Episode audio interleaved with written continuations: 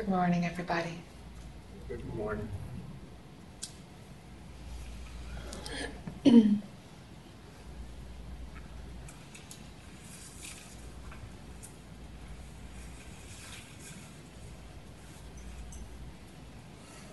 So let the body relax.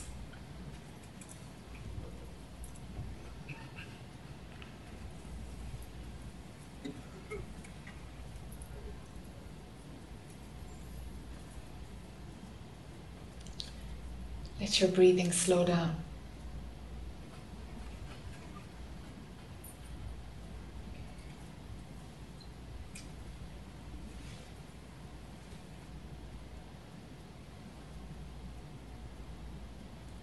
Let everything just slow down.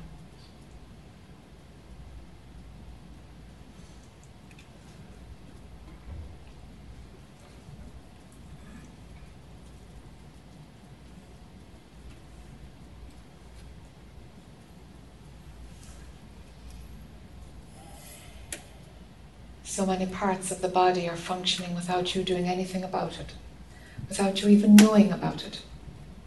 It's managing just fine without your interference, without the interference of your mind.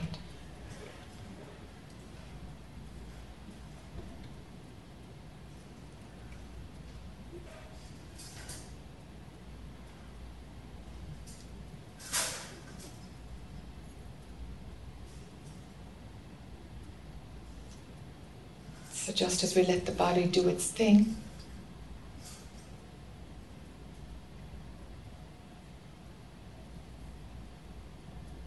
let the mind do its thing too. It's fine. Let it be as relaxed as it can, but you know, don't be too bothered by it.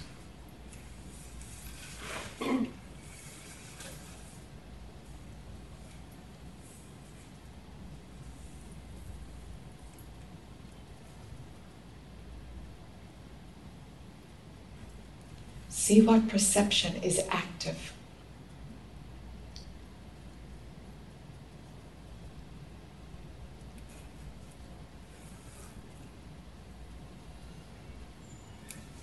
That which perceives. What is that?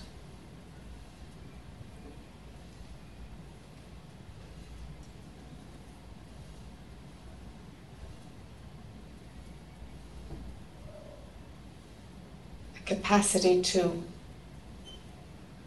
objectify, to gather information. Let that point of perception pull back. See if there can be a stepping back,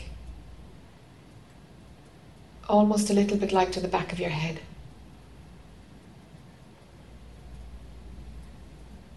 So that the body is at a little bit of a distance, so that the stories of me, my life, my character can be seen from a bit of a distance.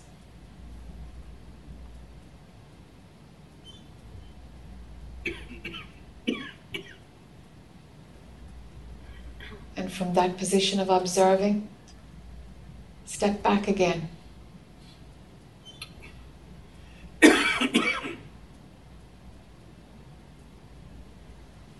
And it will probably feel less active.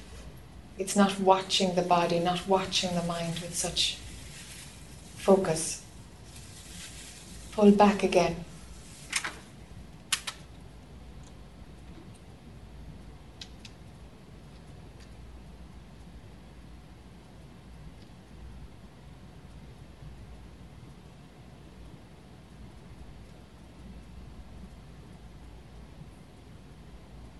There's nothing to do here, it's about something getting softer.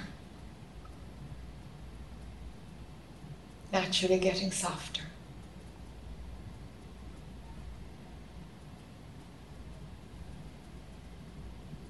It's okay if there's nothing being perceived. Just the capacity of perception is there. It can perceive something, or it's fine, doesn't have to perceive something. Just the ability to perceive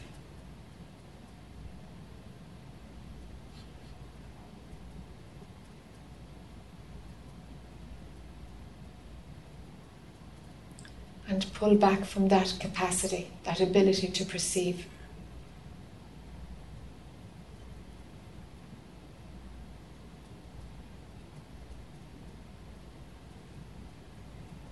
A more subtle, finer layer.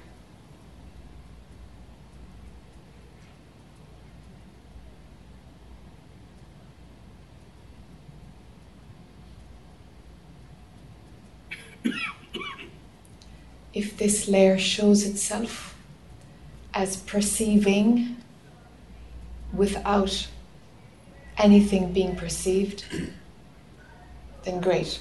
If not, don't worry about it. Let there be a subtlety. Perceiving.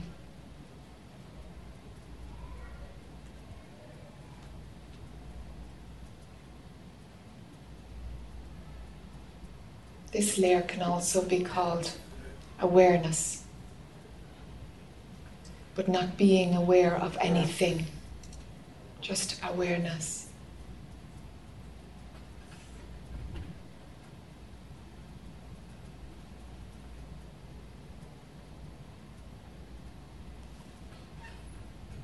Point prior to that, behind that.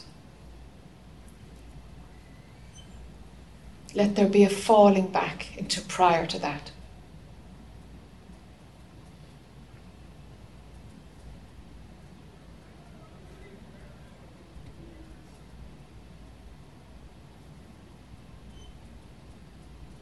Beyond all of it.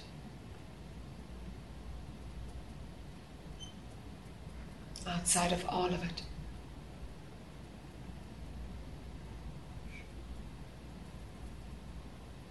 No time, no space, no subject-object.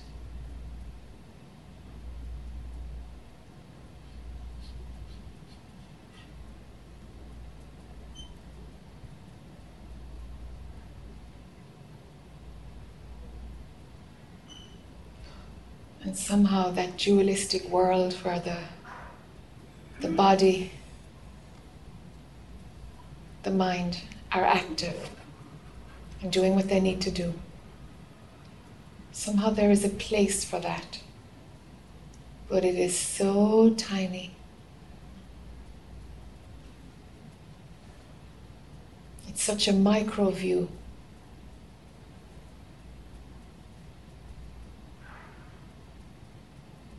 It might make sense that the character that you've been calling yourself is in the periphery of your vision, in the lower left, almost in front of the body, in the lower left corner.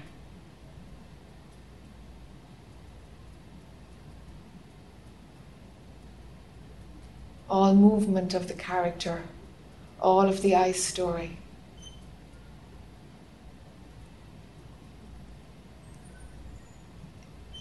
that movement seems to happen down there.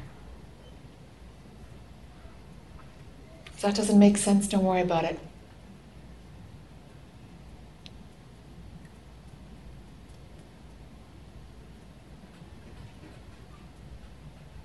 But let's see, as far back as attention can go, as far out of the story, let's see if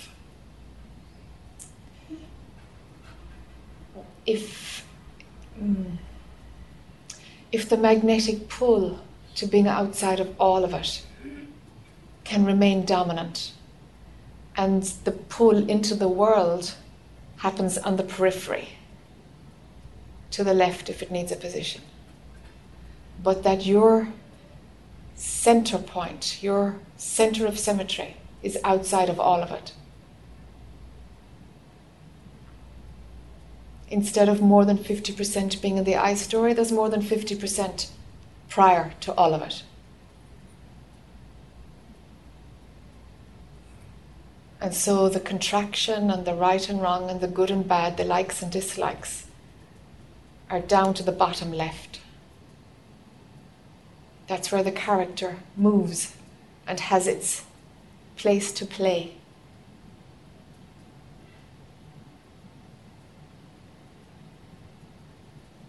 Let attention be outside of all of it. And things can arise from there, and your center of symmetry can stay outside of all of it.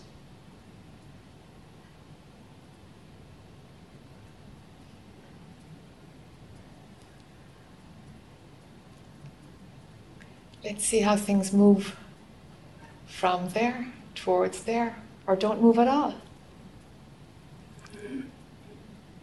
Let's see. So,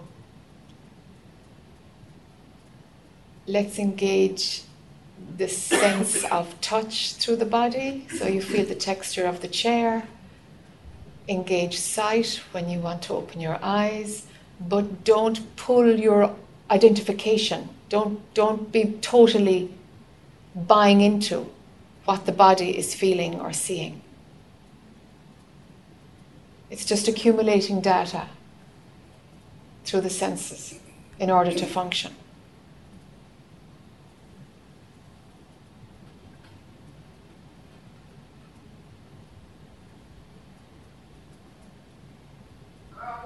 But something is perfectly at home outside of all of it.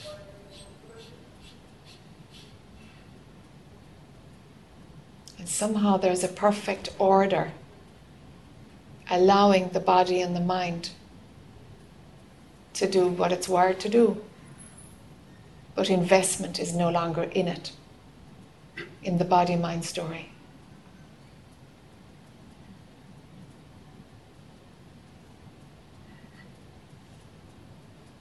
The viewing point of the I story is located in a very different place. Really, it's outside of place and outside of time.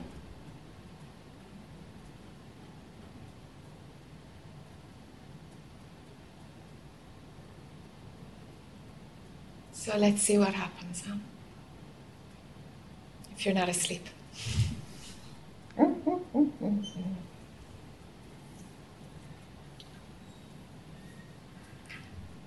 So all that happens is a shift in perspective, huh? That's what this whole enlightenment business is about. It feels like a business these days, but there we go. It's just a shift in perspective. It's just a shift in perspective. That's all it is.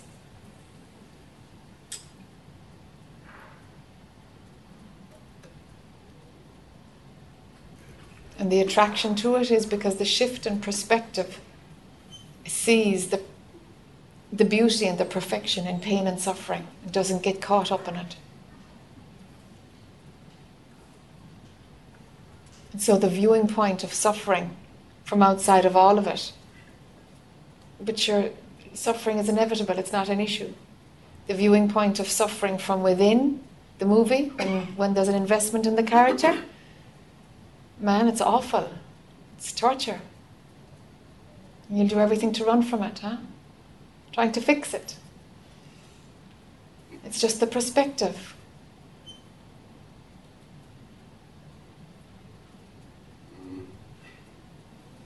Me being in my suffering, or seeing that there's actually no me, there's just a body-mind character that can be in the side view.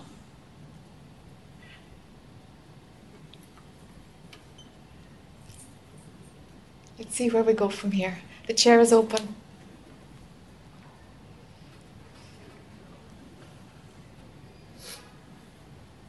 Oops, did we just kill all questions?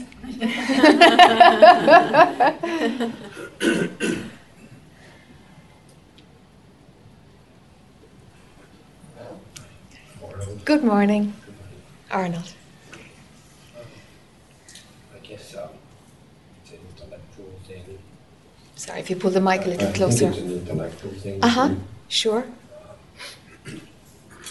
There's so many questions that I would like to get answered, I guess, you know. There's so many different perspectives that so-called realized people talk about. Yeah. And I've been searching for a long time. Okay. And I've had many experiences with different masters and stuff. Great. But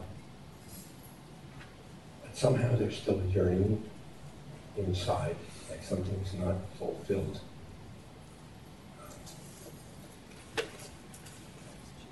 Intellectually, I've listened to a lot of your discourses. So the question, when you talk about thought, what is thought? What is reality? Why are we here?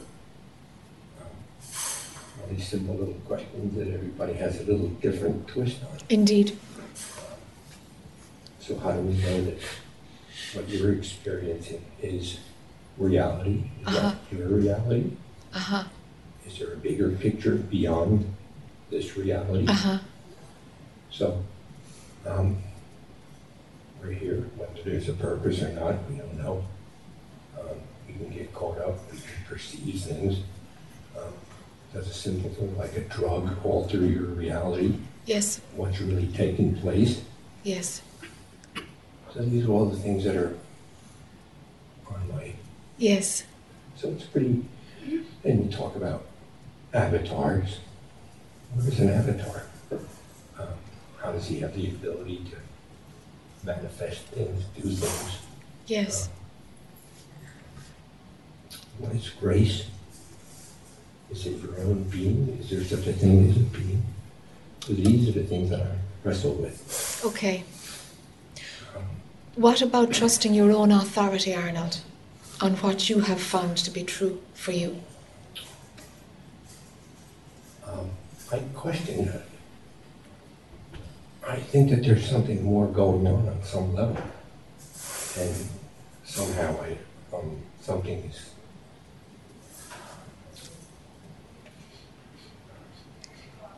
You know, it's like, there's really, I don't think there's anything to get to, but somehow in my perception, maybe it's a concept of what I'm expecting. I'm not sure. And nobody's really answered these questions to me. I mean, we've seen Amas and we've done all these things in Baba, and it doesn't tell me anything. Everybody has their own little story to tell you. Yes. Or what's really happening. Yes, but by the time it turns into story, there is a subjective perception varnished on top of it, painted on top of it. Because by that time, we've compromised something, bringing it into language. Okay? We've kind of... Okay, let's mince it all down and make all these different things appear as mince meat, you know? And you've got like 5 different types of meat and you put it through a mincer and you've got one type of all mixed up. And it's a little bit like that, that the expansiveness of capital T truth, it goes through such a series of filters in order to come into a conceptual level that something is lost. For sure, something is lost. And because we, you know, we've got concepts and we've got words and da da da. Okay, so what about free will? Is there such a beast? I mean, things just happen on our own. Yes. And we try to take, I'm doing this. Yes. But who's the I and what's really going on? Yes. And so, is realization going to happen on its own or not? Yes. You follow where I'm coming from? I do. I do. I mean, everybody has an answer. Oh, meditate, do this thing. That's right. Yeah, and I'm wondering if the glitch in the Arnold thinking, you know, because that's really what it's after, is like what's going on, that perception is active for you, you know? And if it's been active for a long time, it's like, hey, you know, how about if that wasn't so strong? Okay.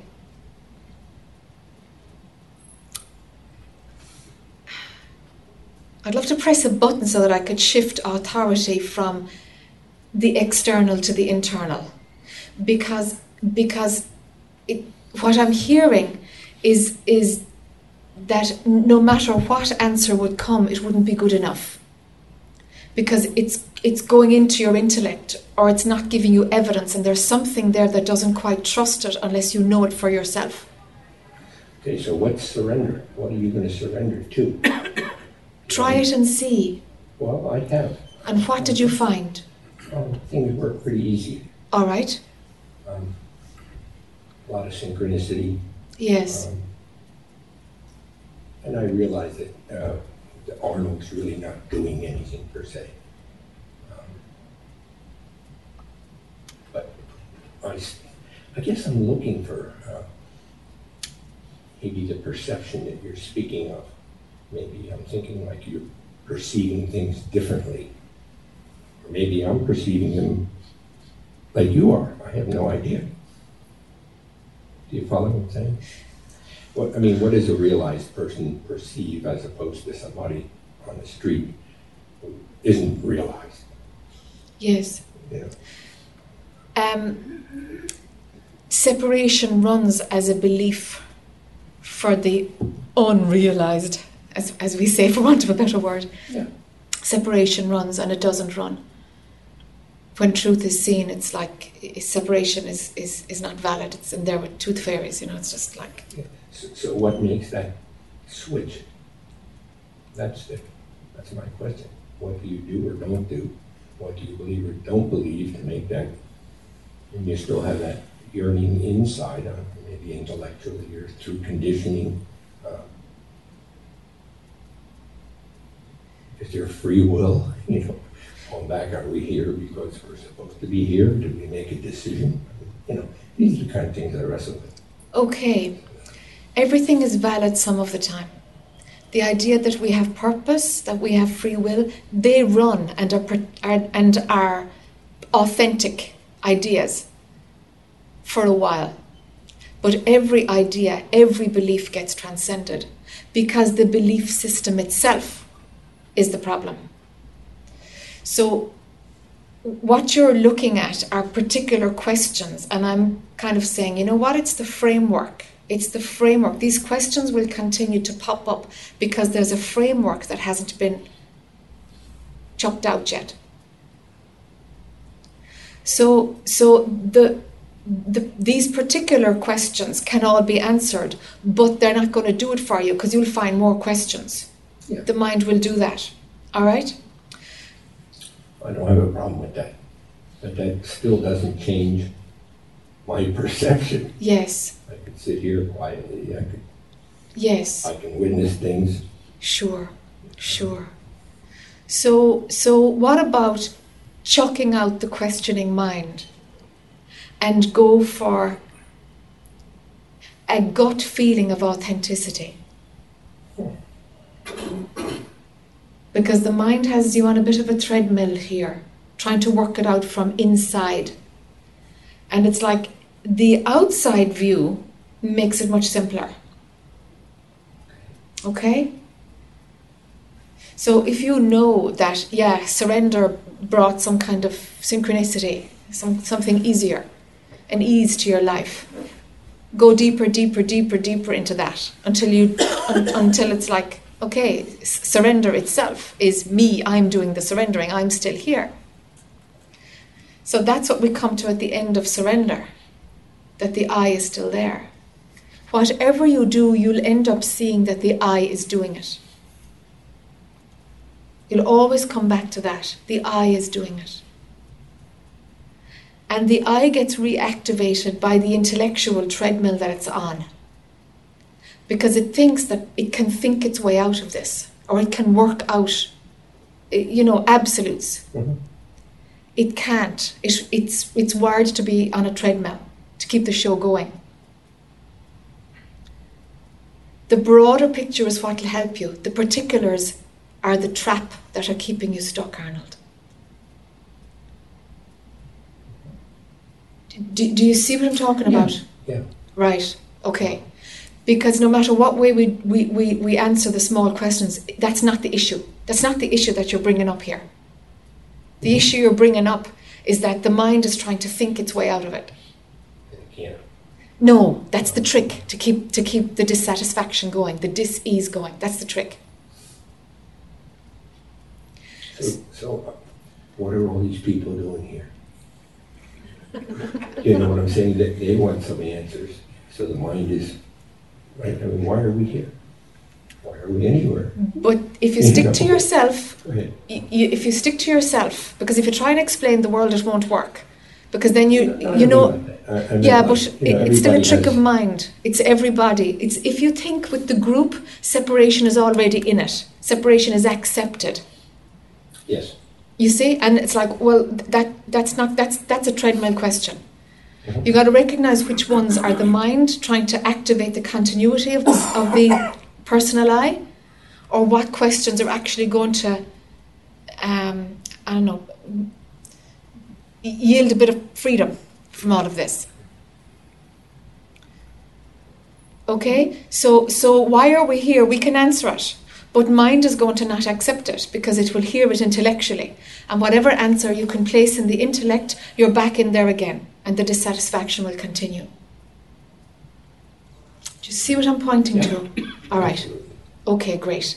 All right. So what would be really useful, every time these questions come up, is say, you know what? It doesn't matter. I'm not interested in the answer. It doesn't matter. If you can disengage that thirst for intellectual answers, it will help a lot. The answers will show themselves to you. That's how it works. It shows itself to you. Because otherwise, it's an intellectual reply. It's just a conceptual reply. But the knowing comes from realizing something.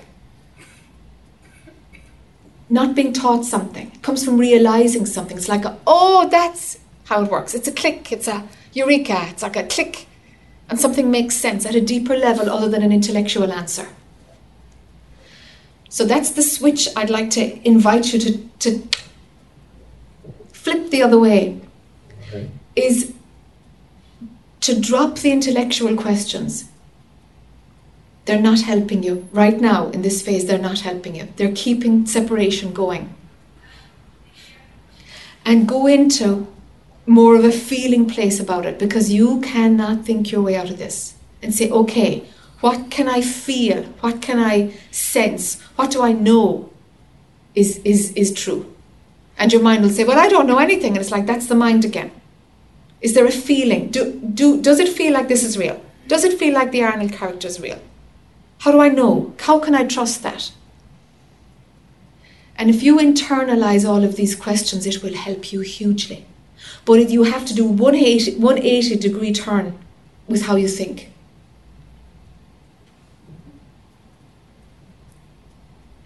I want to turn your mind inside, not outside. Do you see? All right. All right. So it really means stepping back and see this play of mind. If you can see this play of mind, something will unblock. So those questions that might be juicy, might be interesting, you got to say, I'm not interested in them anymore. Not interested in any of those answers anymore. Just not going there. Don't feed that intellectual argument. An intellectual answer will never be good enough. Of course it won't. That's the whole point. It can't be good enough, an intellectual answer. But something is still thinking that the intellect can offer you an answer. Something is still believing in that. But of course, you've hit a wall. You know an intellectual answer is a subjective perception coming through subject. You know it's inauthentic. You've caught it. You know it. But you're still asking them. Do you see what's happened? You've come to the end of where the intellect can help you. Happy days. Do you see? It's a huge turnaround now that I'm inviting you to do. It's huge. The intellect is no longer your tool to help you.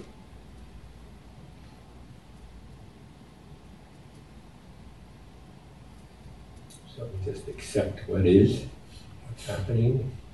Yeah, without too much labeling on it, without questioning it. Yes, yes. I'm working on it. And the position of, you know, I don't know what's happening. Get used to I don't know. It's a great one. because it's a resting place for the mind. It doesn't have to know anything. It can't anyway. It will cop things. It will learn about things retrospectively.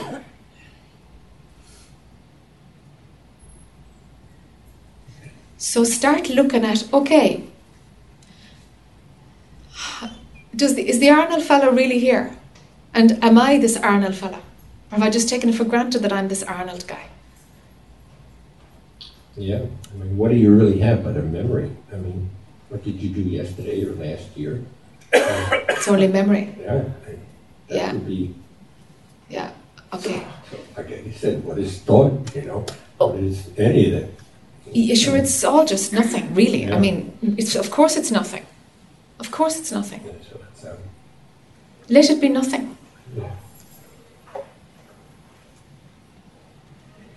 But see if you can kind of use another tool other than the intellect.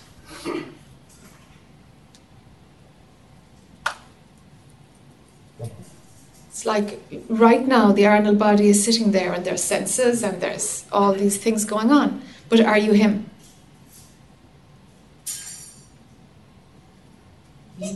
No. Just not kind of stranger, just kind of a witness, or I don't know what the word would be. You're just perceiving things. You know, a lot of times when I'm on working and doing things, I see my hands doing stuff, and yes, kind of strange. You know? Yes, yes. Okay, and are you that perceiving machine? Perceiving Arnold? I don't know. I don't know what that is. Okay. It's like a camera almost, you know. Uh-huh. Uh-huh. Sometimes you watch on TV, you see a camera zooming around the place. Yes. It's almost like that kind of a feeling. Yes. And so that perception point, that can just be another function of the body-mind, can't it? Yeah. Or it can be a function of consciousness itself, but we attribute it to the body because it seems to be viewing, it seems to be happening from the body. Well, that's where my intellect jumps in again, and then you're like trying to sort out what is it, and all right, you're not going to find out what it is. Okay, but what you are is the only thing we need to sort out. Or maybe what I'm not. Uh-huh. Possibility, right? Uh-huh, yep. Wow. You know you're not Arnold. And then I'm watching. And now we're looking at, well, are you that perceiving machine? Good question. I don't know.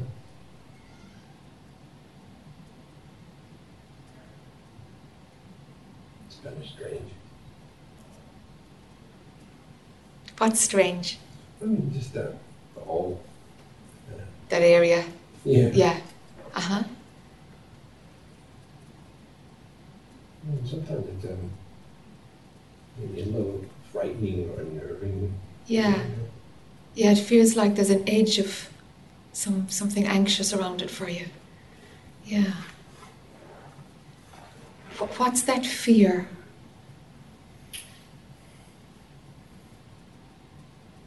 I'm not sure. Maybe it's an intellectual, like... losing control, so to speak. Sure. That's again the little mind thinking that you're in charge, so we don't want to let go. Okay, but stay with the feeling of it and let go anyway. And stay with the feeling of it.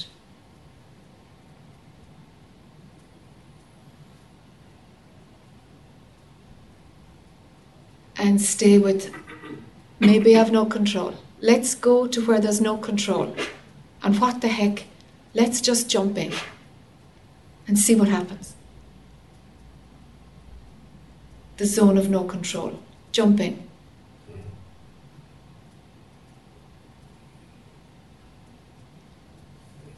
You're pulling back a bit? Yeah. Yeah. It's kind of, yeah. It's good. Yeah. No. To percolate a little bit. Yeah, it does. That's your barrier. That's what keeps keeps you up in the intellectual loop, right? Is because the fear is starting to. It's existential fear, really. You know, that's what you'll find at the bottom of the fear. Well, you know, it's like the intellect is thinking there's two realities, even though there's one. You know, there's nothing, and then there's still this physical realm. Yes. And so there's always that fear. If you totally surrender, then you may go to hell in the handbasket. You know. That's right. But, so. You have to take that risk. Yeah. Yeah, that's the thing. You have to face the worst fear. And you'll find that you'll be fine, but you have to authentically put your head on the block, you know, and then see what happens. That's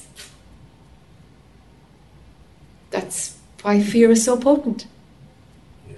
That's why it keeps us stuck. But what is fear? It's just an emotion, you know. I've gotten into the feeling of the fear, and then it goes away. There's nothing really there. There's a fear, and then if you just experience it, and then it passes. Yeah. But yet it's potent enough to keep you in the mind treadmill. Well, yeah. As soon as you think about why it's, you know, your mind comes up with some reason why you're afraid. Then but if you just let that go, kind of. Okay. I mean, sometimes I was in a grip of fear, and then I just think about that feeling. It's actually just a physiological feeling. Yeah. Right? Yeah. And if you really get into it, it just disappears. Okay. So there is no, there may be some sensation, but it's not like where your mind attaches to it. Oh, it's because of this or that, or then you can really feed it. But does that make sense? It does make sense. But there's a little bit of avoidance in it, because you've pulled fear apart. You know if you give into the feeling, you feel the feeling, it passes, and it's just a feeling, it's just an emotion. There's nothing to it. Yet it has the capacity to keep you in the intellect. So there's some power it still has. That's real subtle. There's a subtle layer in there of kind of the intellect kind of understands something, and then it says, well, that's that sorted. It has no more power over me. But it does. How come it does? It's still in there. There's some other layer of it that can't actually be intellectualized. It needs to be like, it'll bring you to your knees and make you feel it fully, fully, fully, fully. What happens is when you get an understanding of something, it seems like the mind then says, well, I understand that, it's fine. But it's not actually transcended. Because the intellect has been trusted to get you there, to get you this far. It ain't working anymore, though. You see? Because there's still fear there, even though you intellectually understand fear and you know how to dissipate it. You can manage emotions intellectually. You can do it intellectually. But when they rise up, they still got to be experienced. So where are they arising from? Conditioned body? Sure. Somewhere. Sure. The filters are the barriers that keep the push towards the personal I, that keep the story going, because that's what the ego wants to do, is to keep itself alive. You see, to keep going, because that's its own instinct to survive. The concept, some belief system, I guess, realizing your own beingness. Yes. Which we probably already know. When you start getting older, you start saying, well, the body leaves, now what's going to go on? You know, yes. All that kind of stuff. Yes. There seems to be some subtle urgency, you know. Yes. Which compounds the whole. Yes. Yes. It's like you don't want to miss the boat, so to speak. You know? Yeah. You've got to let that one go, because that will unnecessarily, engage an urgency. And this is about releasing, relaxing, totally. The opposite. Yeah, the opposite, yeah. So as you can see, like any kind of tightening at all pulls you back into the I story. So it's the opposite. It's that surrender. It's that fall into the fear, the no control, your worst nightmare. Go into that stuff. And without dissipating the fear intellectually, feel the fear fully. and really face the, the idea of maybe you don't exist at all. Maybe you've just got to throw caution to the wind. Maybe... Yeah, on some level I'm looking forward to that. Yeah, I know you are, sure. It's just kind of like... Yeah. There's this other pull to keep the treadmill going, but your yearning is huge. I can feel it, sure. Yeah. It will or it won't. Let's be that loose about it, yeah. So that there's no investment, because that creates more tightness, you see? And then who's going to judge what's happening and who's the, There is none. There is none. No, there is none. It's just a game. Yeah.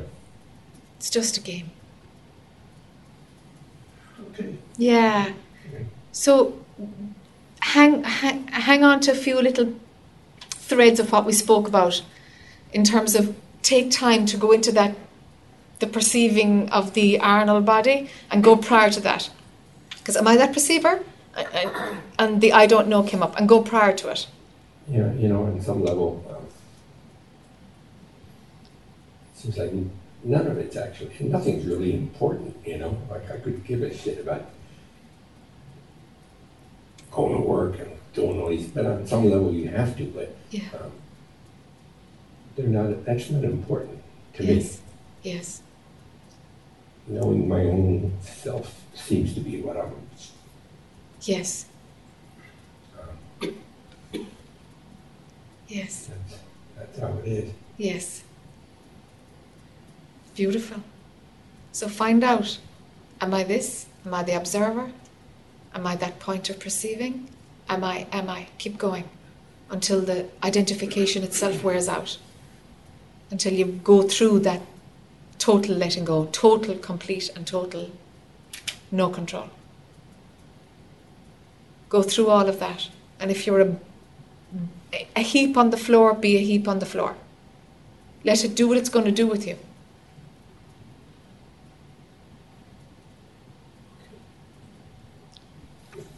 Sure.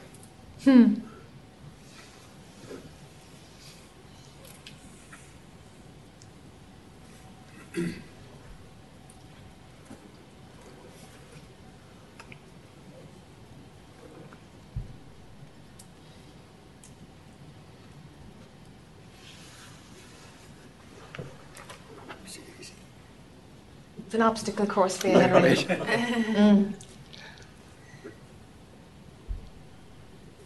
Oh boy. How are you doing? Oh boy. Can I turn this a little, Jeremy? You can turn whatever you like. Oh God. Do you want to go? I don't want to have to turn my head. Oh, okay. You know what I'm saying? Yeah, of course. Right. Sure. Oh wow. I didn't know until I got up how much my body is just kind of like, ooh, going through some stuff this morning. When you were doing the, I think this is a quickie really, so I just want to, yeah. There's a particular thing. Okay. So it's like, I think it's pretty concise. Confined, yeah. Mm-hmm. But I got to give a little context, which is, when you were doing the guided meditation type of thing, after that I felt like, wow, I'll be at peace forever. You're having this little guy in the bottom left of the screen, Yeah. That's such a great image, Yeah. I mean, wow, I was relating to that, so beautiful, I mean, it's just, I was laughing, Yes. Such yes. a beautiful image. And I was kind of like saying, okay, I can do that, That's what I need to do, It's just kind of, Yes. More than 50, 95%. 95%, keep what's needed, Keeps what's needed, correct. Wow, so cool. So, then Arnold comes up here, and you really get into it. And oh my God, The mind starts, it's a dance, And one of the things, it's like, I have, the mind, I would say, the mind has become convinced that it's not going to get satisfaction. Okay. On these things, Okay. So I mean, so I used to come with all these questions and I wanted them answered, and I would have them in my head and memorized sometimes ahead of time, and boom, boom, boom, you know. Yes. And like you said, they would get, you know, like kind of satisfied, and then I'd go home and it'd all start up again. Of course. So, yeah. Or it would kind of like, okay, but if that's so, well, then what about this? And you know, yeah. Like, oh my God. So yeah, it's an infinite string of questions. Like infinite regression or whatever. So, yeah. So I know the drill there. You know what I'm saying? I've been there for years. Okay, so yes. So now, okay, so I'm not going to expand on that. So you know what I'm talking about. We all know what you're talking about. Well, that's good. Okay. All right, so fast forward to later this morning.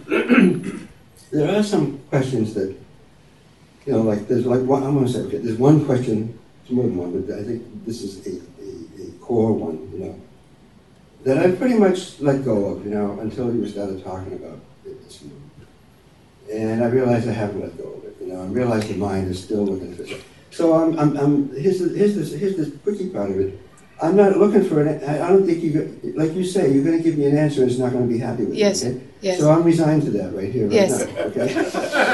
No, I'm serious. Okay. So I'm not looking for that answer, but I'm looking to share what the hell's going on about it. All right. Okay. All right.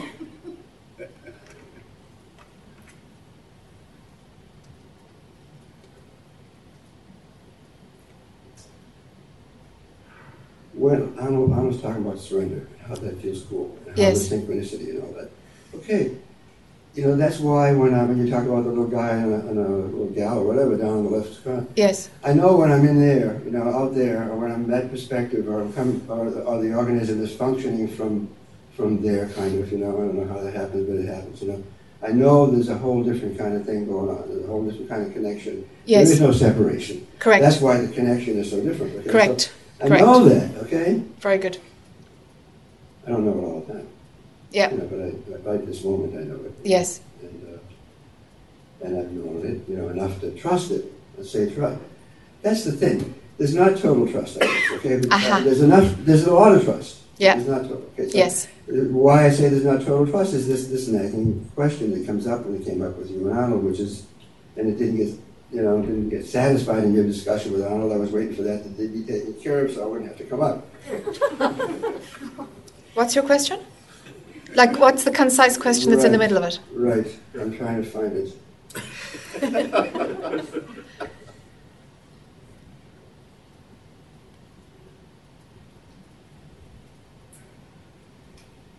Well, you asked it, actually. You asked it, you know, and Arnold didn't respond to that piece, you know, and I was kind of like jumping out of my seat, waiting for you to say something about that. How, this awareness, this like 95% perspective one could have, or even, who knows, 100% perspective one could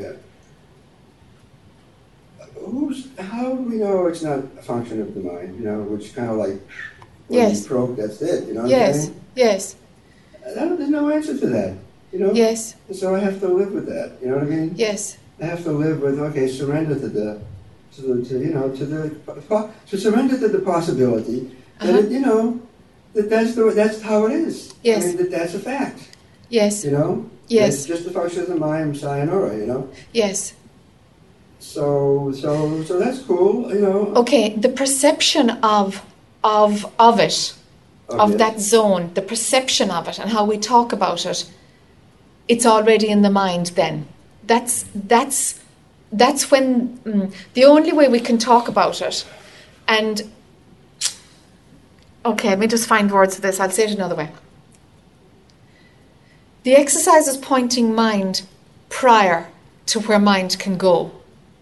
But the echo of that no space, no time zone, the echo of it hits mind, hits the dualistic perspective. Yeah, sure is, yeah. Hence, we can talk about it. Mm-hmm. Then the mind claims ownership, because that's what mind does. It says, well, that's surely created by mind as well. It's like, no, mind picks up the aroma of it. Mind picks up the echo of it, the resonance of it. Something is picked up, and then we talk about that. All right? somehow it is known beyond the shadow of a doubt that there is no conceptual thought there, that there is no thought there, that there is no illusion there. It is so not in this zone that only by totally the absence of mind is it known that it is capital R reality. Mind doesn't have the tool to know it, so mind has to say that it's a product of mind. It has to, because that's its limits of perception. Mind can only see itself, can only talk about subject-object. Right. Okay? Yeah. So the tool of discussing, the tool of analysis is mind. So therefore, as long as we use mind to analyze anything, we've already made it an object of mind, a state of mind. The tool of analysis should be consciousness itself. But we're not sophisticated enough to use something else other than language to talk about this. We're just not. Do you see? All I can do... No, okay, good.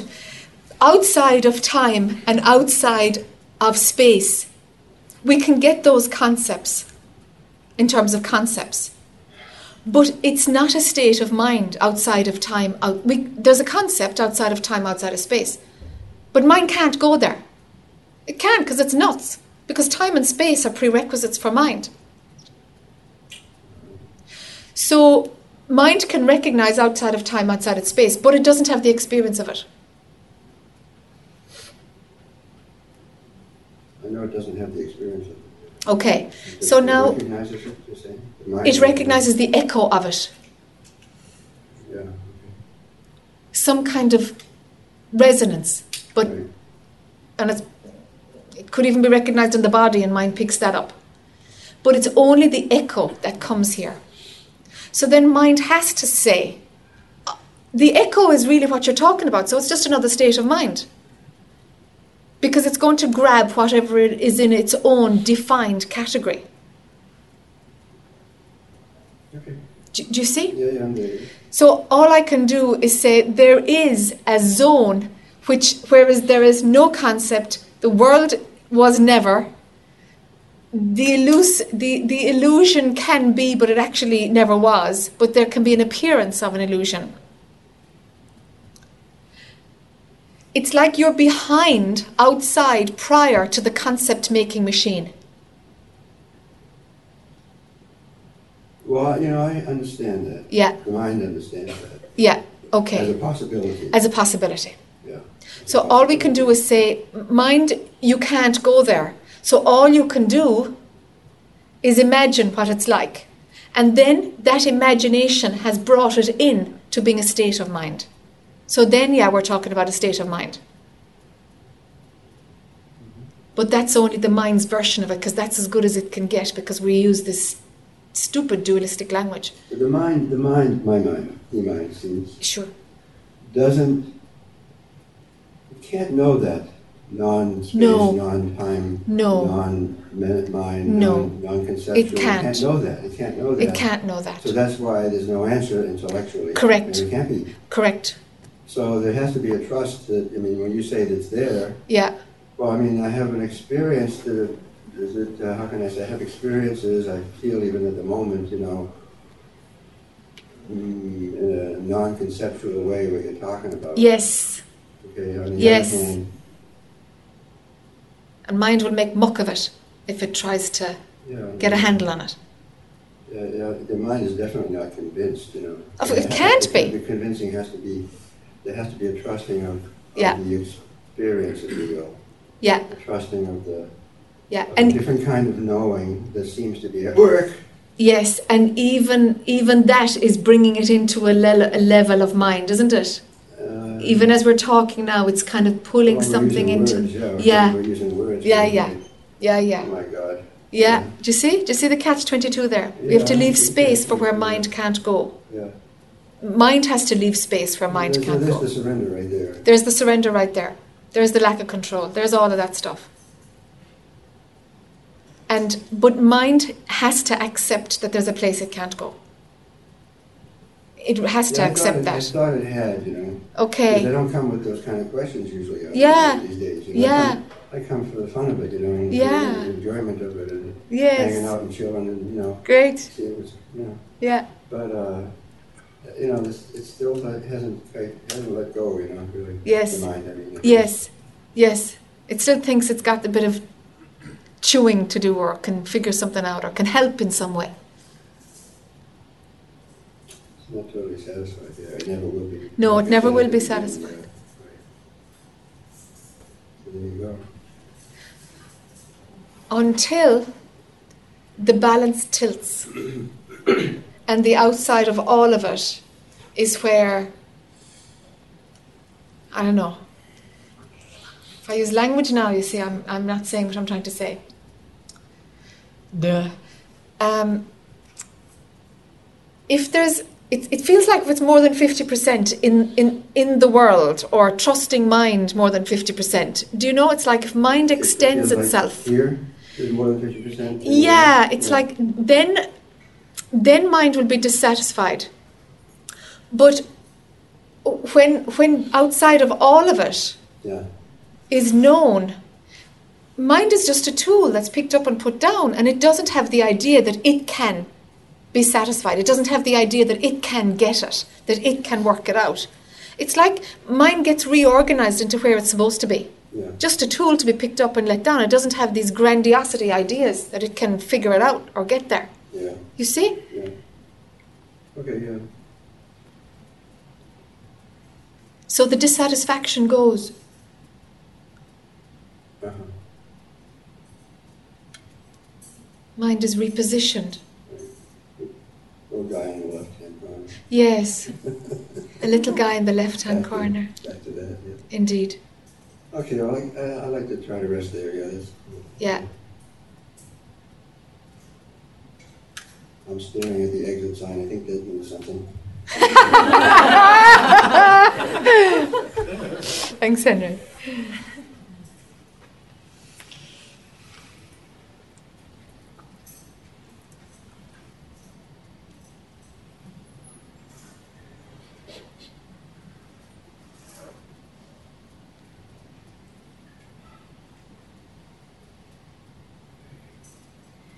I'm not really sure what to say.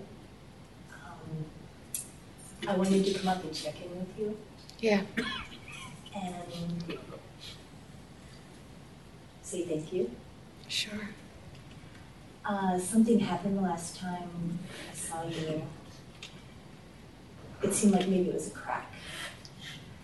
And there's kind of two things I'd like to talk about. One is just maybe a description of that.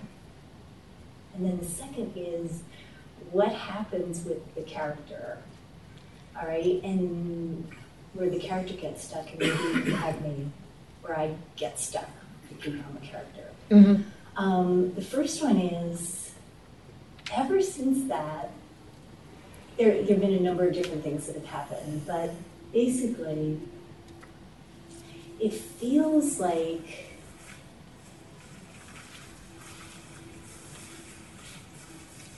there's this openness, being aware, being shown to me.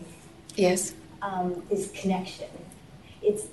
And I can't really describe it, but if I were to try to, mm-hmm, it's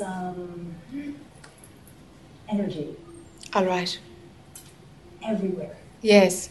And the experience has been that the character wanted to get it. She was really having a hard time. And then there was the recognition that she couldn't. I mean, it was like, you said that to me. I can't get it. So then it was just sort of laughing at the character and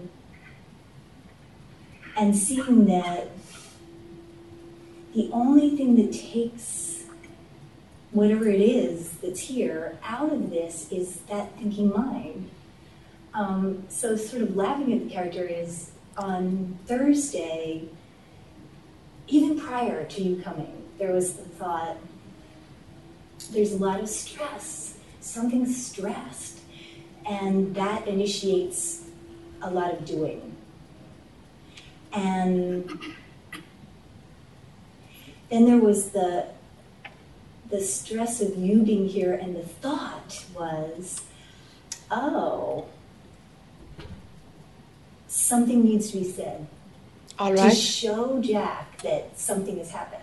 All right. And it was like, this is a really core concept that comes up for me. It's okay. Like the performer needs to arise. Yes. And so I sat with it and just said, no, I'm not going to let that happen. Yes. Because that was so stressful. Yes. And then I woke up the next day with the seeing of that. It was like, oh, it's gone. The stress is gone. This is great. It was just the mind coming in once again to say, you have to show up a certain way for Jack, to prove to Jack that you've done this. It's kind of like this competitive conditioning that shows up and says, Bobby has to be something. Yes. For you. Yes. For Bobby, really. Yeah, it's really for me to prove to. It's the loop. Yeah, it's a loop. Lorraine was talking about on the first night. So then I just sat with it. And it seems like there's a lot of just sitting with stuff, and then all this deep stuff is arising, and just to be seen. I don't know why it's arising, but it's just to be seen. And there's a sense of humor about it, which is, it's okay, it's all okay. But what I, so that's sort of what's been happening. That's sort of usually the background. But what I'd love to do some work with you on is that impetus for the performer. Mm. You know, the mind is so strong there. Mm. And it comes in and it just runs like this, this infinite peace. Mm-hmm. Something wants to be seen? Is it about being visible or recognized? Sure, or? It goes back to like childhood conditioning. Of, I mean, if I were to tell you the psychological thing, it would be sitting at the table when I was a little kid, night after night after night, and the only person who was allowed to talk was my younger brother. And there's some thought of, if I can show up and perform enough, I'll get mom's love. Or, yes, that's yes. That's the story. Yeah. Yeah, yeah, yeah. Mm-hmm. So can the character have that habit without it causing identification? Well, it didn't, I mean, it arose on Thursday, but it wasn't accepted, so yes. But it gets identified pretty much with that. Not really all the time, though. I don't know. Okay. That's a great question. You see, some habits need to be broken and some don't. And it's a useful thing to be able to check out, okay, that old habit, it comes from conditioning, there it is, there's the link, there's the loop. All right. Does it need to go or does it not? Hmm. Same question is, does it make me believe I am Bobby or does it not? Well, it was before, but it doesn't seem to be now. Yeah. This is the question now, you see? Yeah. What causes identification? Because otherwise you'd be perfecting the Bobby character forever. And affect that. I mean, like, I mean, what's that about? Perfect what? What's not okay? What's rejected? What? You know? Randy might tell you a lot of things that are not okay. Yeah. Good. Hmm. Yeah. Okay. So it's not about honing down the character so that it's just peace and calm all the time. If there is like something that wires a bit of stress, the stress is okay too. Yeah. What we're after is what brings in separation. That's really all we're after. Okay. Do you see? Uh-huh. Yeah. So there isn't a lot of that. Aha. Uh-huh. Yeah.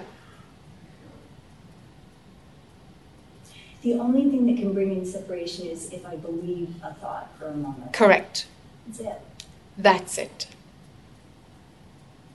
And even there, I can see that if I let go, you know, even, you know, everybody believes thoughts. They're all believing all the thoughts. So they're talking to you, and they want you to believe their thoughts. And so I can even let go and say, fine, I believe your thought. And then they're all happy, and they go away. Yes. That's basically it, isn't it? Yes. But you're playing at believing their thoughts, or you're believing their thoughts? I don't care. Okay. I don't think I'm playing. I mean, I'm playing. I'm having. You're playing. Okay. I am playing. Okay. If it's play, it's fine. Yeah, yeah. No, I'm not getting triggered by their thoughts. All right. I think it's funny. Yes, yes, it is funny. Funny. It is funny. Yes. I mean, the whole thing's funny. It is. Yeah. It is. Yeah. Sometimes I want to tell people, but it doesn't really work. No, that won't go down well at all. Yeah. Yeah. Yeah. It's like that. Okay, good. So yeah. I'm kind of on the right track. You're doing fine. You're doing fine. Yeah. So stress is fine. It happens. It's a coping mechanism. Yeah. You know? I think the character likes it. Yeah. Yeah, a bit of stress is grand, you know, it's useful. Mm-hmm. But it's like, and some days it's like, oh man, I'm so stressed, you know, and whatever, you can talk your way out of it or do something to relax, and it's better for the body and stuff, but you know it really makes no difference at all. Mm-hmm. If you're stressed or no stressed. I do. Okay. So I think, I mean, nothing makes any difference. Correct. Nothing makes any difference. It only makes phenomenal difference. So it's very delightful to live here, because it's like, great. Yes. It's just great. It is fun, yes. It is fun. And then it can be a struggle too. Yeah. Mm. But then the struggle is actually all right as well. Yeah. You see? Yeah. There's no resistance to anything.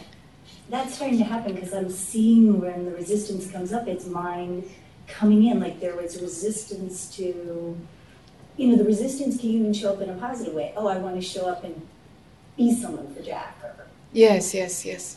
And that's giving away my power. I saw that too. You know, I've learned so much from your coming. I just keep learning. Yes, yes, yes. And it seems delightful. And yeah, there can be struggle. Yeah, there can be struggle, mm-hmm. and it's fine. Mm-hmm. It's fine. What you're after is there something being believed in this? Or is this just the character having an experience of struggle, which is fine? Yeah, okay, so let's go to this. There are places where I can get identified, and it's mostly around family. Mm. And it can be deep issues, but then the issues come up and get resolved, and then it's gone. Okay. Okay.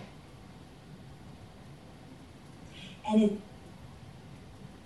it seems like everything that comes up is to show me where I'm stuck. Yes, absolutely, okay. Absolutely. That's a great phase. Yeah. That's great. It's just clearing. Yeah. Everything that pops up is ready to move. Yeah. And I suppose I'm welcoming the next phase, which is some things pop up and it's just like, yeah, well, that's fine. And it's accepted. Yeah, okay. Instead of just being clearing. Yeah, sometimes they'll clear, and sometimes, of course, you come to the end of the clearing. You come to the end of the clearing, no? You know? Yeah. Yeah. What happens then? Then there's, yes, that's an interesting one. Then there's total acceptance with what is, without actively accepting. It's just a natural, well, whatever's happening is always fine. So that's even more relaxed. It's even more relaxed, yeah. Now, the thing is, somebody near and dear to you, might have a problem with what's going on for you. And you find, whoa, here's a new layer of conditioning. I'm supposed, you know, somebody wants me to behave in a different way now. Mm. You see? Okay. And because if you have been, particularly if you're with the same partner, right, and or whoever you live with in your immediate home, okay, so your MO has been to clear as stuff comes up and clarity comes, and so their energy is used to your energy hitting something and it breaks, and then I change, and then you change. Now the dynamic of human relationships goes a bit wobbly. Yeah, it will because you'll be fine with it. Because it's just like, that's just the personality, having her resistance or having her being cranky, or what's the deal? Do you see? You're right, because you stop fixing and improving. Yep. Right? I see that. And then, there we go. Then more conditioning is going to come up. Then the other person's conditioning is what will move you to break it up. Yep. Okay. Because the other person will say, I don't like you. I don't like you. Yeah. I don't, you see, so their resistance will come up. So you do two things then. You either, you know, there's a lot of crisis going on. That's one option. Or the other option is you let their conditioning come in. Okay. They need you to be a different way. And it's like, wow, new conditioning is coming in. And you morph yourself into what they want you to be. Really? What's the other option? You'll end up splitting up, huh?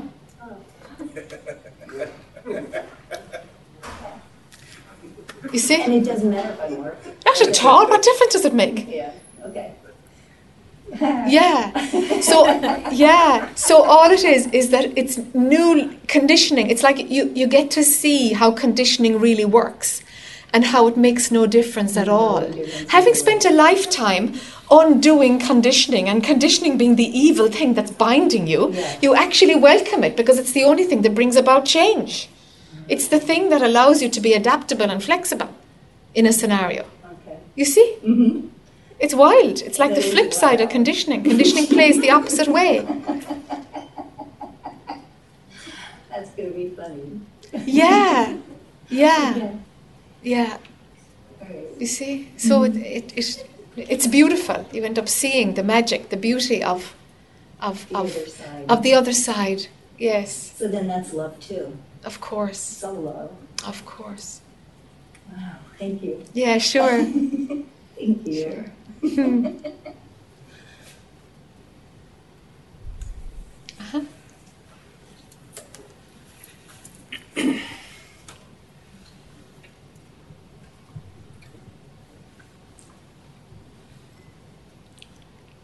good to be here. Yeah, good to sit with you.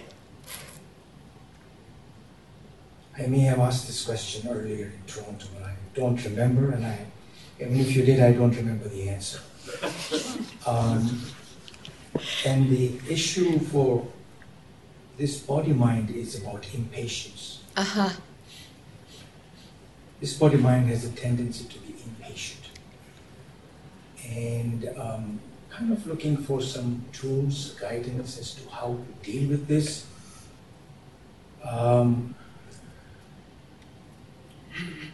If it gets accentuated even in this kind of environment, then I have to really look at it.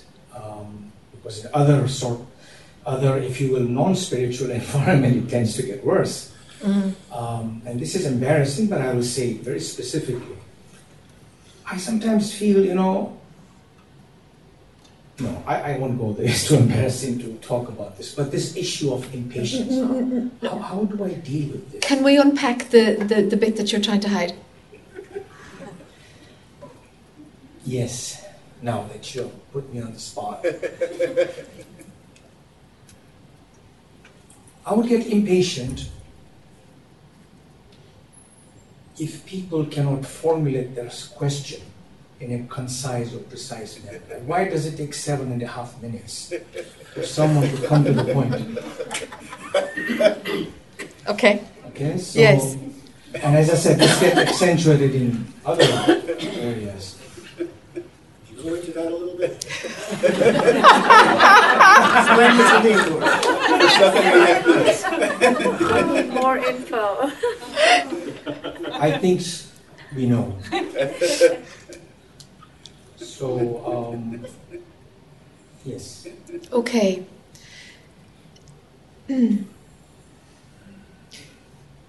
It seems to put the body mind into a frequency of feeling urgency. Yes. Okay, what is it about urgency? Is it urgency? There's something about that's a hook for you. I don't know if it's a physiological response, if it's a relationship with time, if it makes you feel more present in some way, activates some focus in the present moment. What's going on there?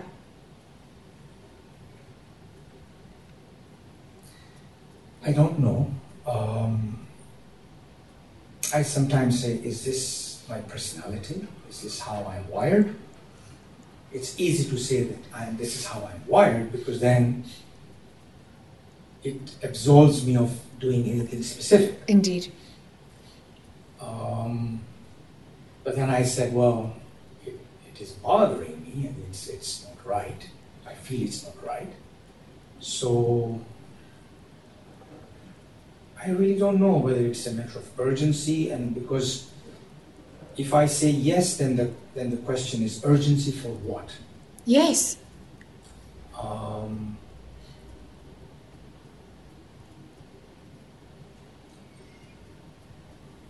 I don't know, Jack. I mean, it's just, I don't know the answer to that. It could be this. You can help me unpack. Yeah, I'm interested. There's something here. I'm wondering if it's the sensation of urgency, as opposed to urgency for. I don't think it's based on a rationale. You know, I think it feels like it's urgency itself. It's like some frequency that you run, a habitual, yeah, you know, chemical something response. Yeah, could be. I wonder if it is. That's definitely there, whether it's all of it or not. It's there. So, are you saying that this is a physiological body-mind response? Yes, that you probably are, addicted to. You know, that you just habitually run this kind of. Yeah. It does something to your nervous system. Yeah. The feeling which often arises is, cut the crap and come to the point. Yes. Yes. Yes. So. Yes. Yeah. I was going to say sometimes there's a part of me also likes that. Aha. You know what I mean? Likes the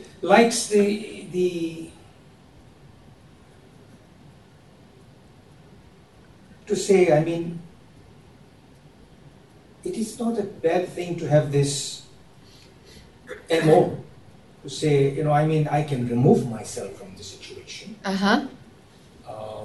If it is bothering me too much. Uh-huh. And sometimes I just tune myself off. Uh-huh. When I know that there is no possibility to escape that. Right. As opposed to saying, okay, I should accept this completely. But then when I accept, then all these bodily sensations come up. Am I? When you accept? Accept to say, okay, I'm just going to sit through this crap. While the impatience is running. Yes. Okay, okay.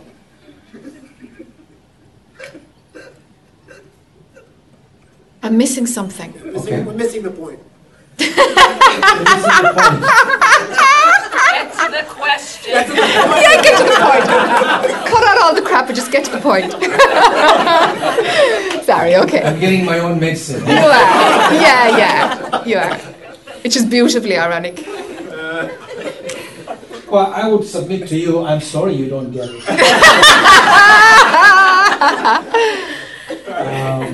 It doesn't matter what point it is. I just want to get there, please.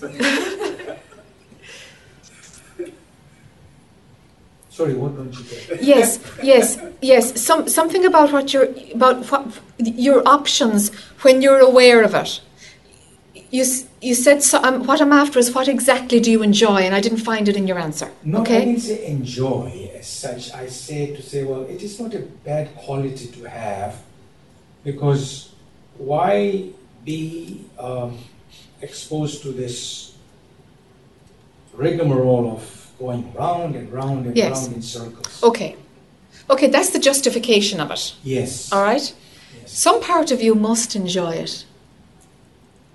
Which I alluded to. Yes, you alluded to. And I'm still after it. Okay. There's something you get out of it. Either the value system that efficiency is always better, or what's being endorsed? I think you took the words out of my mouth. Yeah, it's the efficiency component. Okay. Then it's very efficient and it's a good way to operate in life. Okay. Okay. All right, so we're down to good, bad, and preferences, and a desire for efficiency and a desire to move away from inefficiency. That is correct indeed. Okay, all right. Okay. But there's a part of me somehow knows this is not a good way to live. Yes. We've got to let that part expand. Yeah. Because it's like any judgment, fine weather is good, rainy weather is bad. It's like anything. And for some people, it's not potent. It doesn't matter if it's raining, I bring an umbrella. Yeah. An umbrella, and if it's not, I don't, and it's fine. But to some people it really bothers them. And this is your thing, huh? Inefficiency bothers you. Yes. So it creates identification and, whoa, we've got Dean there holding a position. Yes. Right? Absolutely. All right. So it's the right and wrong I'm after. Because if we go after the right and wrong, we're not just trying to heal efficiency. Because what will happen when you see that inefficiency is accepted, what will happen is that something else will come into the right and wrong. Yes. All right. Let's go for the root framework here. So I'm aware of this, Jack, and I use those exercises to say, okay, you know, today it's this, tomorrow it's going to be something else. Where is it going to stop? Okay. And then I say to myself, who is impatient? Who, you know, I've been through that exercise. Yeah. It does help momentarily. Yes, yes. But then, obviously, it comes back. Yes. Okay. If you gave yourself, like, a weekend, and a few weeks later, another weekend, of experiencing how good it feels to be inefficient, sloppy, wasting resources, time, money, energy, everything. And feel, really feel the advantages of inefficiency. Because it feels like there is a lack of understanding around inefficiency. Because it has its own merit, and that's not seen. It's only seen to be wastage. Yes. Okay? So we've got to see the positive side of inefficiency. It's like a re-education, you know, of the understanding of what inefficiency is. There is a positive side of inefficiency. Well, all the inefficient people in the world are probably glad to be inefficient. Most of them are probably glad to be inefficient. How so? I'm sorry. Yeah. Because there is something organic that will move and is accepted with how things appear. They're not working to a standard. There's more of a natural movement and an okayness with everything. They tend to be people with more stamina for the long haul and less of a sharp fuse. They're generally more accepting of, the train is late, I missed this, that didn't work. And it doesn't bother them. It's just, okay, well, what's happening now is where I'm at. I'm not hanging up with the guy who caused me to miss the flight, miss the train, whatever. Yeah. The impact of inefficiency is not an issue because there's an acceptance of inefficiency. Okay. You see? So there's other layers that are tied into the impact of inefficiency. And while you're working with efficiency, inefficiency is to be avoided because you don't see the advantages of inefficiency. There are advantages to inefficiency. The tolerance of inefficiency. Because efficiency, from where you're talking about, pretty much has to do with a man-made version of quality control on top of something that has an organic, fluid pace on its own. Yes. So we gotta unwind you a little bit to find that natural pace of where there's a balance, of where there is efficiency and there's inefficiency, and both are allowed and both have advantages and disadvantages. And you will find that there are times when it works to be efficient and at times when it works to be inefficient. Because what's now labelled inefficient is probably just the natural flow of nature, of the universe, of creation.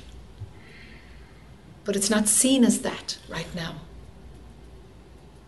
So, I hear you loud and clear. Great. Thank you. What was this exercise that you mentioned that on weekends to allow myself to accept inefficiency? Yes, because it's going to be really difficult to bring it to work. That would be too difficult, actually. So you got to play with this. Have your playground at home of just being inefficient. Whether your thing is, if I'm not watching the television, I don't just turn it off. I pull it out. I plug out the plug. I don't know what your gig is around efficiency, how far it goes, but allow yourself to be fluid and waste and get over the hump of resisting it, of judging it. Because once that hump is over, something much more organic and fluid will be unblocked.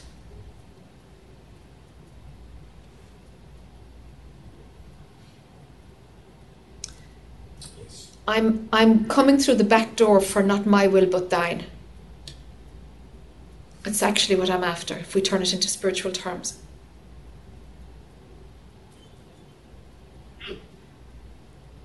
The efficiency is personal will.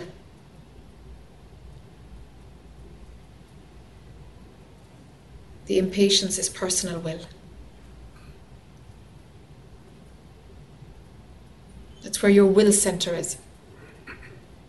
Most potent.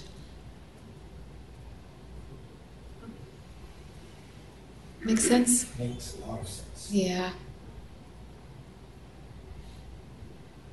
Thank you so much. Yeah, you're welcome. Have fun with it, huh? Yeah, it's about having fun with it. Yeah.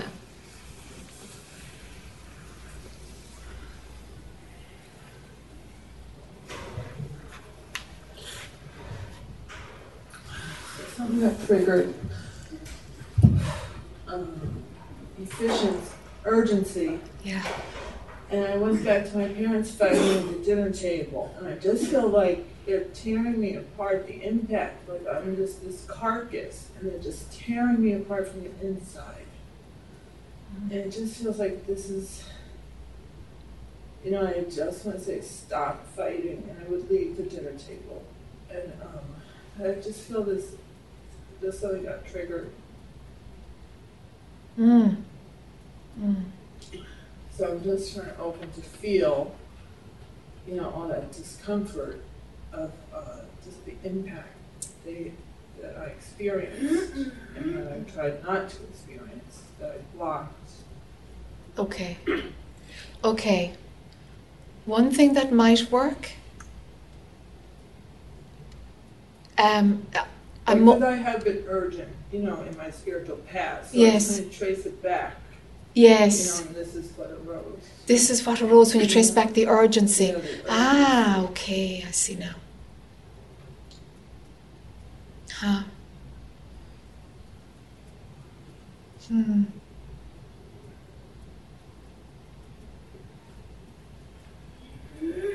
Let it rise up in its fullness, huh?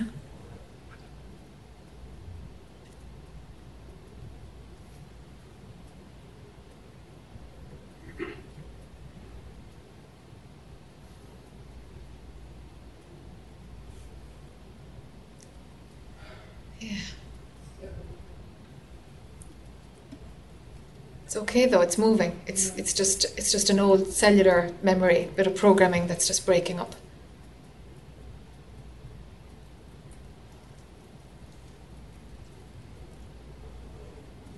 Sometimes things just need space and they clear themselves.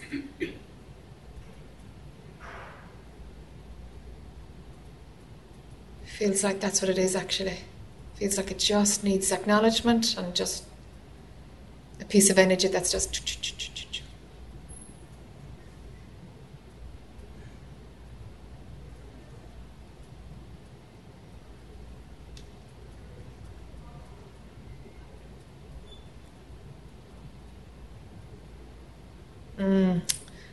I wonder also if your position of wanting to like stop fighting, it's like it cranked up your will there. You know, you learned how to find your will there. You know? And that serves us well. But and it's necessary at times like that because it's your shield to kind of, I've got to make this stop. And a kid doesn't have many tools to use, you know. So it's served you well there.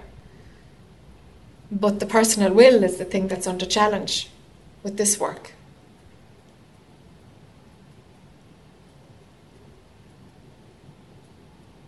So it's good to see where it started, where it found its power.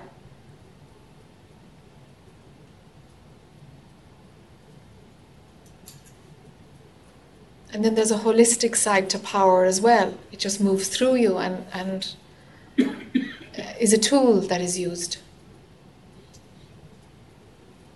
Then we develop the discernment to know when to make a position and not make a position. And most of the times we don't make any position, and it's fine. Later on in life, you know, when we're doing spiritual work, it's like it's no position, no position.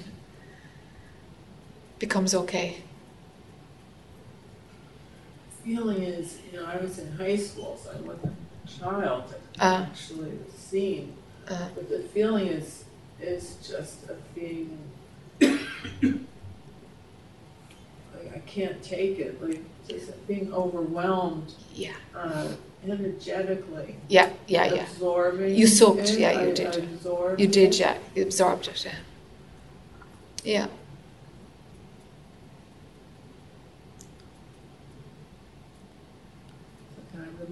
Oh, it's coming out. It's breaking. That's. Oh, it's coming as we're talking about it. It's just petering out. It's just coming out. Yeah, your cells aren't holding it anymore. It's just coming out, you know. Let the body be as relaxed internally as it can. It's just your organs just hang on to this energy, you know. It's what we do, and it causes dis-ease, you know, and disease.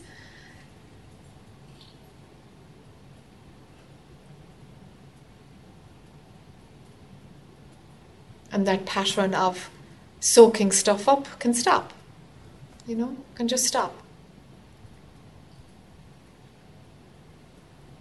Taking on, that's the next layer of it. Okay, that pattern of taking on, no way. So it's like to heal from the inside out. It's like from your core to kind of push out a skin that'll end up at the edge of your energy field. You know, get the sense of it? Yeah, heal from the inside out here. But it's got to fall out first. The stuff has got to fall away, and your innards will become much more relaxed.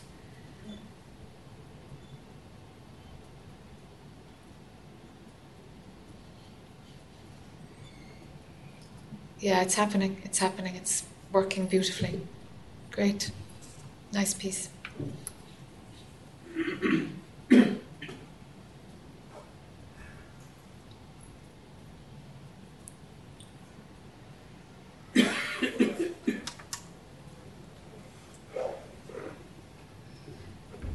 Hi. Hi. My name is Leona. Hi, Leona.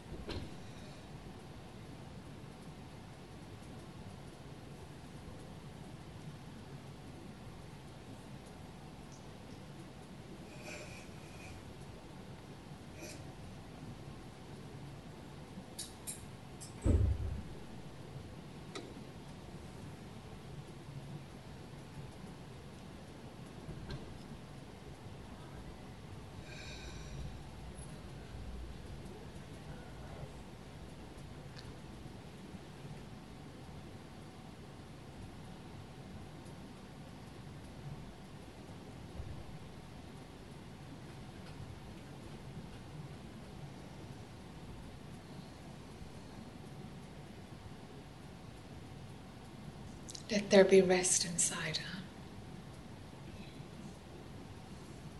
Let yourself have it. Let yourself have it.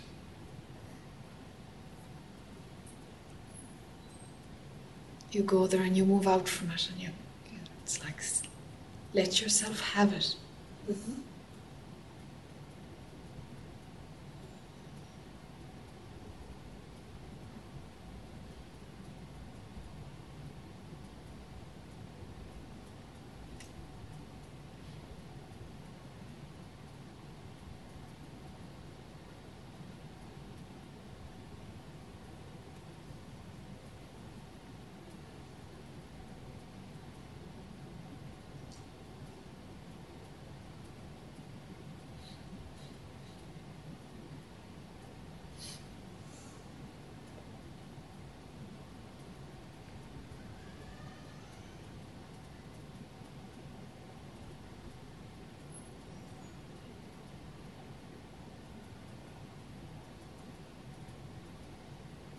better.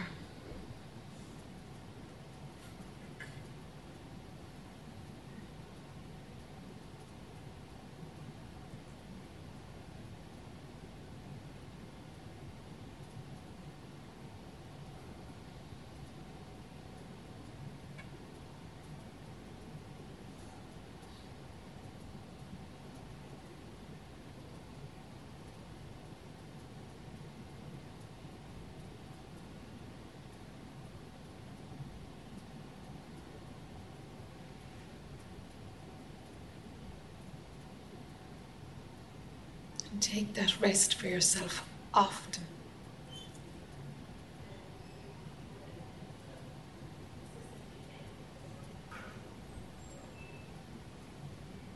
Go back in there as often as you can think of it, you can remember. And let the outside world do its thing. Don't get caught in the whirlwind of it, you know. Mm-hmm. Stay inside. If less gets done, so be it. Mm-hmm. So many times I've had the awarenesses, the ahas, different things. You bring this a little bit closer to you. Thanks. I've had awarenesses, ahas, but from the inside. Yes. Not from the mind. Yes, yes. And yet the mind wants confirmation that it's real, that what you experience is real, because, oh no, it can't be this, because all these other things are supposed to happen. Yes, yes. And so it's not accepted. And say, ah, yeah, this is it, it's simple. Yes, it's simple. It's very simple. Yes. And when I have my different ahas, one of them was here. I can't explain the words, but all around seeking, do all those things, and all we do is we come back right to ourselves, and just all at that point we just realize more of who we are. It's like that we're okay, but yet you go around looking, and all you do is come back to the same stuff. Correct. And then it's another, I think, really big one I had inside was about time. Everything, there's no time. Everything's happening now. Yes. Now. And there's this aha, download, whatever I want to call it, where you put everything, and it starts on top of one another, this second, on top of this second, on top of this second, on top of this second, that even just going like this, that's a second, that's time, that's linear. It goes all down to one point. There can't be anything. It's gone. So there's nothing. Time goes vertical for you, or it just subsumes into one dot. It was like an experience that it went. That in other words, everything down into the tiniest little, almost not even a dot. Like it just collapses. Yes. Because everything is at one time. So then you realize that there's nothing ever happened. Yes. But there's nothing there. That's right. There's nothing there. Nothing. Yes. It can't be. Correct. It can't be. Yes. Because anything is in linear time. Yes. And there's no linear time. And there's no linear time, yes. Exactly. So it's like to keep that, somehow, you know, that's the best I can explain it. But it was like a big relief and a big, like, okay, it's understood. You know what I'm saying? Yes. It was just like, it just takes away that. And tell me, is freedom. Okay, I just want to check out the linear time going. Is there the present moment? That's all there is. It's just whatever, and even that disappears. Okay, even that has disappeared. Yes. Okay, very good. All right. Even that disappears. Yeah, yeah, yeah. Okay. Yes. So, at some level, then sometimes I think I morphed. Or else my husband. Okay. So when you said that, it kind of rang a bell. Oh, okay. Yes. So I think basically, so somehow, there's the mind again wants some sort of verification of something, and I don't know, you know what I'm saying? Yes. There's, it's like that confirmation, and it's something to me, it's like, I don't know. Yes. And on some level. Yes. Do you ever think you're Leona? Do you ever believe that you're the woman? No. So what other confirmation do you want? I don't know, that's what I'm saying. Yes, it's funny. Yeah, yeah. It's funny, it's definitely funny because, there's always these concepts and beliefs that years ago, if you're, enlightened, we'll say, or realized or something like this, that then, you have to have these abilities, and this has to happen, and that has to happen, and no, you're not going to be, you know what I'm saying? Yes, it's just, and it's garbage, and it's all just garbage. Propaganda. Yes, it's all garbage. It is, yes. And, yes. Makes sense? Yes, it's just natural perception shifts, that's all. Yes. Oh. Yes, and so mind is just, it's a question. Is mind looking for, you're saying confirmation, is it trying to see where you're at? Is it trying to position you? I don't know. I don't know if it wants to know, like, say, is it realized? Is it, has it, you know what I'm saying? Or is it, I don't know. I don't know. There just seems like there's some kind of seeking for, you know what I mean? At times that, like, there's times I say, no, I mean, I always was realizing. Yes. I've had that realization. Yes. And I've always was. There was things that happened where that ahas, and I said, oh, I was realized then. Oh, I was realized then. Throughout my whole life. Yes, yes, yes. So there's those realizations within myself. Yes. But then on some level, it's almost like, there's some sort of little thing that wants to have confirmation. Okay. Do you understand? Yes. That I'm that. It's like strange. Okay. And then there was a conflict with thinking some years ago when there's profound things happened. But then when all the ego crap or like grumpiness or stuff started coming out and I couldn't understand it. I said, what is this? How could I act this way when for this long there was just total, like I was totally disconnected, peace, everything. Yes. You know what I'm saying? Yes, yes. And then all of a sudden. Yes. And I couldn't make sense of it at that time. Yes. But it cleared, huh? Yeah.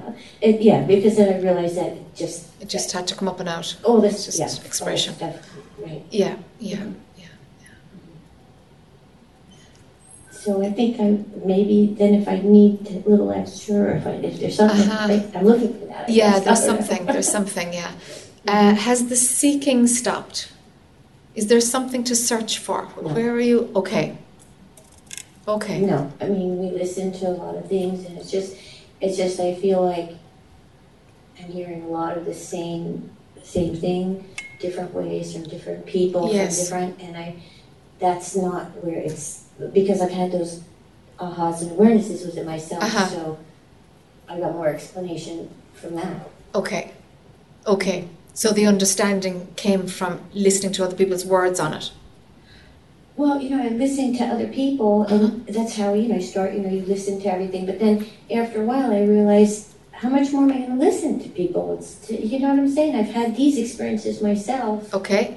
Why can't I say, what is discrediting my realizations, my own things? Yes. And making somebody else's more valuable or more valid than mine. Yes. Something about your own knowing then hasn't landed. Right. Well, now, and that when I have the knowing, what makes me not my knowing as important as the other person? What makes theirs right and mine not right? Yeah. When mine, I feel mine, I experience it. I do. Does that make sense? Is there a characteristic in your personality that doubts you, or that has low self-confidence, or...? There could be. There could be, because, and that could be from childhood. Because I've asked myself that, yes. Yeah, I wonder, is there just a personality trait that doesn't allow you to have it? To stay there. Because I found myself saying to you, like, let yourself have it. Let yourself have it. Right. It just let stay there. Stay there. What's all this going out, checking it out again? You know. Yeah. Mm-hmm. It's just to stay there and accept and know. Accept your knowingness. Yes. Accept your own knowingness. Exactly. Right. Mm-hmm. Exactly. Mm-hmm. Yeah. Just some kind of confidence isn't there to just. Mm-hmm. Bring that certainty, because mind needs to accept the certainty that is known from a non-mind place. Right. Mm-hmm. It does, yeah. Mm-hmm. It does feel like you're just not letting yourself have it. That's all. Yeah. That's all. It's no, and because it's there, and you feel it, and and then another time, or because if somebody says, "Well, it can't be because blah blah blah blah." Yes. Yes. It's like, you know what I mean? Yes. But it doesn't matter if what public opinion is. It doesn't matter. There's going to be opinions, that's what we talk about. We either say yes or no to everything. Mm-hmm. So there's always good and bad reviews, of everything. Right. Right. But where would your language be? Is it around... I am self-realized, or does it feel more authentic to say the truth has been seen, or self-realization has happened, or what has resonance around that sentence? It's not even that it's happened. It's more like it's always been. Yes. Okay. Do you know what I mean? Yes. You can't say, well, I mean, language. You say I, but not like it. I. It's like it's like taken away from it. All right. And it's like. Because I couldn't, when it was real strong, it was like, as I look back in my life, things were always, always, always, always. Yes. Do you know what I mean? That there never was a time when you weren't. Yeah. Yeah.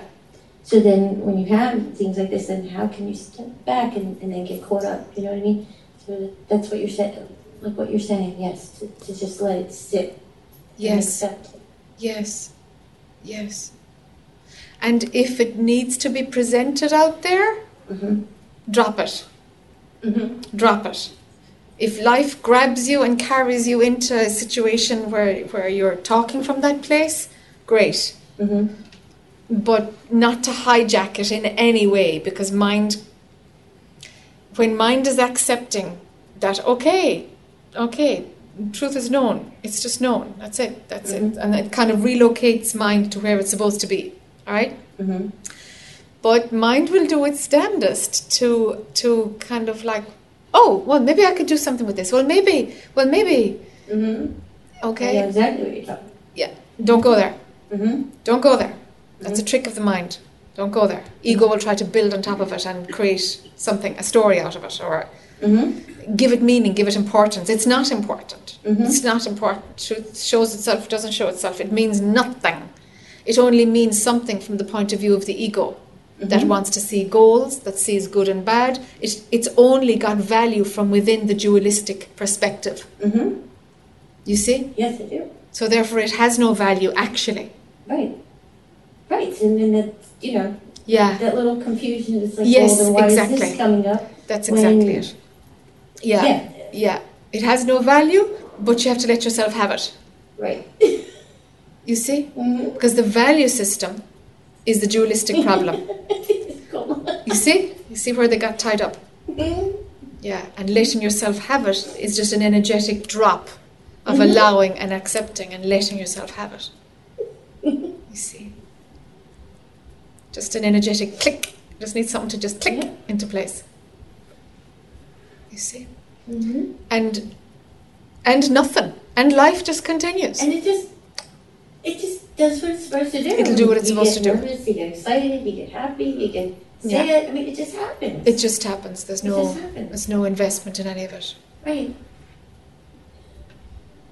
I'm so happy I came up to talk to you. It's almost like then you're your own verification within yourself. Yes. Yes. That's all it. Yes. It's to allow the knowing to get stronger. Maybe that's it. That's what we're pointing to. Okay. The knowing gets stronger, you know, beyond any question of a doubt. It's like the inauthenticity of the illusion is so in your face, so obvious, 24/7. It's like, really? You know? Because the knowing just expands. Mm-hmm. It's an inner knowing, inner as you know. Right, and to let it, that's the whole thing, is to let it. Yeah. And don't try and question it. Or, yeah, or let it expand. Or anything like that. Let it have the space, let it expand. Mm-hmm. Rest in it. It's just to change your wiring, you know? That's what we're doing. Just let yourself have it. Let the knowing expand. And zero agenda. Zero. Let things flow as they will, naturally, organically.